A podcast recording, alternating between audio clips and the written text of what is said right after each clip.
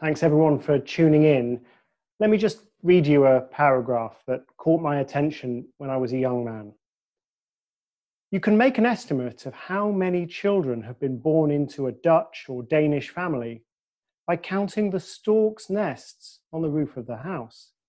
In statistical terminology, it would be said that a positive correlation has been found to exist between these two things. So those words were written by a journalist called Darrell Huff. Darrell Huff wrote the most successful book ever written about statistics. It's called How to Lie with Statistics, and it was published in 1954. And it's brief and it's witty, and uh, it's a great book. He, he made Darrell Huff a nerd hero. People like Ben Goldacre, for example, have, have praised him, or uh, Charles Wheelan, the author of Naked Statistics, which he describes as an homage to Darrell Huff's book. And yeah, I, so too did I devour this book when, when I was a young man. I, when I was a teenager, I have to say, I didn't spend a lot of time uh, checking out information about bodybuilding. I was there for the statistics, and Darrell Huff's book was giving me the statistics that I needed. Of course, it also raised the fascinating question of where babies come from. And uh, as Darrell Huff pointed out, maybe storks, because in houses where there are a lot of babies, there are also a lot of storks. Of course, you may be wondering at how, how that trick is done, and Darrell Huff, of course, explains. Big houses attract big and potentially big families, and big houses have more chimney pots on which storks may nest. Of course, you can prove anything with statistics. In fact, there is a peer reviewed scientific paper titled Storks Deliver Babies p equals 0.008, not joking. And all the, the zeros after the decimal point is proof that that's not just a chance relationship. There's something really solid there. And in the example that Darrell Huff gives, there's something that's really solid is you've got a big house, there's a lot of room for babies, and a lot of room for storks. But much as I love Darrell Huff's book, I've become, I've become increasingly concerned about what it represents. The, the sheer fact that the most popular book ever written about statistics is from cover to cover a warning about misinformation. Tells us something about this defensive crouch that we've kind of got into whenever we're faced with a statistical claim. I mean, Darrell Huff's very clear about this. He says, the crooks already know these tricks. Honest folk must learn them in self defense. Self defense. This is a vision of numbers as political weapons or tools of advertising agencies. And of course, they, they can be that. And Darrell Huff made it all very funny. He made it all seem like a game. It was like stage magic. And I'll, I'll show you how the magician achieves the effect of pulling the rabbit out of the hat. And that's all good fun. But of course, you must never, ever think that it's real. You must never, ever be fooled. So that's fine, I suppose what really started to make me uneasy was the realization that in the very same year that How to Lie with Statistics was published, 1954, that's also a, a landmark in the history of epidemiology. That's the year that two British statisticians, Richard Doll and Austin Bradford Hill, produced some of the first compelling evidence that smoking cigarettes dramatically increases your risk of cancer. I was actually in Richard Doll's house just last week. It's part of an Oxford college. And I was told the story as he presented the research, and everybody in the room was smoking, and they all stubbed out their cigarettes.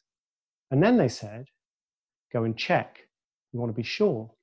Because it's not a game, it's not about propaganda, it's about trying to understand how the world really works. It's about trying to uncover important truths about the world.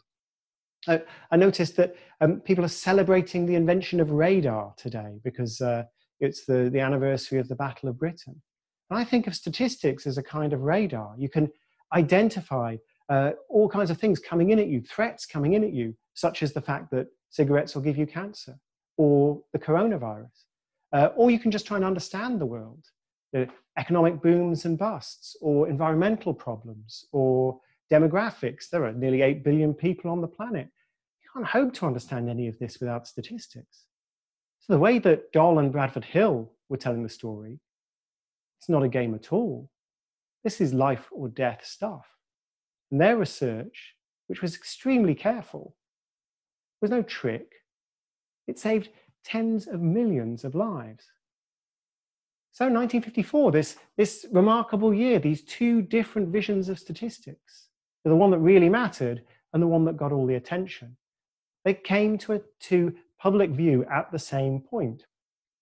And that might be just a historical curiosity if it wasn't for the fact that 1954 was also the year that the tobacco industry first started to roll out their response to research such as that published by Richard Doll and Austin Bradford Hill. They had a bit of a problem. Their, their product was killing people. You think about the kind of things people worry about today, like you know, gluten and stuff like that. I mean, cigarettes are seriously, seriously dangerous products. How on earth, in the face of this growing scientific evidence, how on earth do you persuade people to keep on smoking? How do you keep the regulators at bay? How do you keep the lawyers at bay? How do you fend them all off? Well, the tobacco industry's strategy was, it, with hindsight, brilliant. They realized they didn't need to prove that cigarettes were safe because people who smoke want to believe that already. They don't want to think that they're killing themselves. All the tobacco industry had to do was to muddy the waters, was to give people some reason to believe that maybe they weren't dangerous. Give them a cognitive foothold to cling to give them some reason to doubt. And that's where I start to get really uncomfortable about Darrell Huff and how to lie with statistics. Because once you start viewing the whole world of statistical and numerical claims, the whole world of scientific evidence, the whole world of expertise, once you start viewing that as basically a bit like storks delivering babies, it's full of spurious correlations, full of fake news. Once you think about the world that way, you've kind of given up, haven't you? You said, Well, I'm not going to believe anything. And if I don't believe anything, well, at least I won't be fooled. There's a, a story about Galileo, the great scientific pioneer, being persecuted by the Catholic Church and saying to the cardinals, Just look through the telescope. I've got the telescope right here. Just take a look. You'll see the moons of Jupiter. And the, the cardinals refused to look. They thought it was some kind of trick, some sort of dark magic in the telescope. Now, we laugh at that sort of idea now, and the, the medieval superstition of it. I mean, in truth, the story has probably been rather exaggerated over the years. But I don't think we should be laughing. I think the joke's on us. Because I see statistics as a kind of telescope as well. You know, a, a bacteriologist would use a microscope, uh, a uh, somebody trying to fend off the Luftwaffe would use radar. Uh, somebody trying to look at the stars would use a telescope. And economists and epidemiologists and demographers and uh, neuroscientists and all kinds of people. Well, our telescope is statistics. And I'm surrounded by people today who refuse to look through the telescope of statistics for exactly the same reason that the cardinals allegedly refused to look because they were frightened of being tricked. In 1965, the US Senate hold, held a, a hearing asking the question of the life or death question of whether health warnings should be put on packets of cigarettes. And experts were called in to testify all the ev- epidemiological evidence, all the reasons to believe that smoking could harm your baby if you were pregnant, could give you heart disease, could give you lung cancer. All, all of these experts came in. But one of the experts who was interviewed said, um, you know what? You can find a really strong correlation between the population of storks on the roofs of houses in Denmark and, uh, and uh, the Netherlands and the population of babies in those houses. There's a correlation between storks and babies, he said to the senators.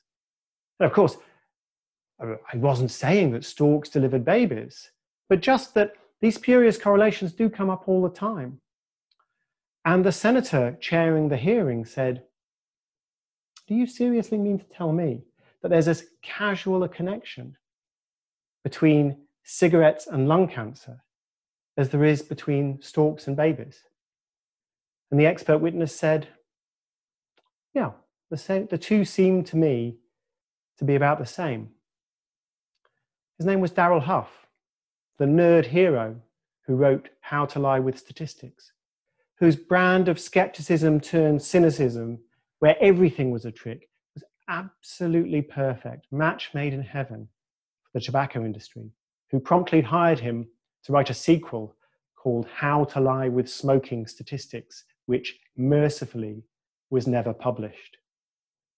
But I think that story should be a warning to all of us who like to show off our statistical savvy by shooting things down, by debunking things, by showing what's, what out there is a lie, but who never seem to have any time to think about what's true. I, I, I really love the fact that people enjoy more or less.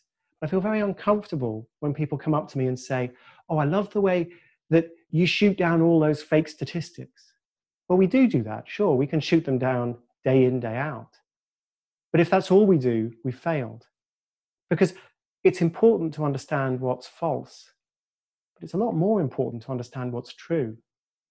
And what I'm trying to do in How to Make the World Add Up is give people a set of tools, cognitive tools, not just technical tools, but tools for mastering your own filters and biases, your own wishful thinking, and your own preconceptions. And these are tools that I would hope anybody can use to empower themselves, to think for themselves, to see what's true about the world more clearly, rather than just dropping into that defensive crouch that says it's all fake, you can't believe a thing. I hope I've succeeded. And if I have, I hope more people are going to be picking up this statistical telescope and gazing around unafraid of what they might see. Thanks so much for listening.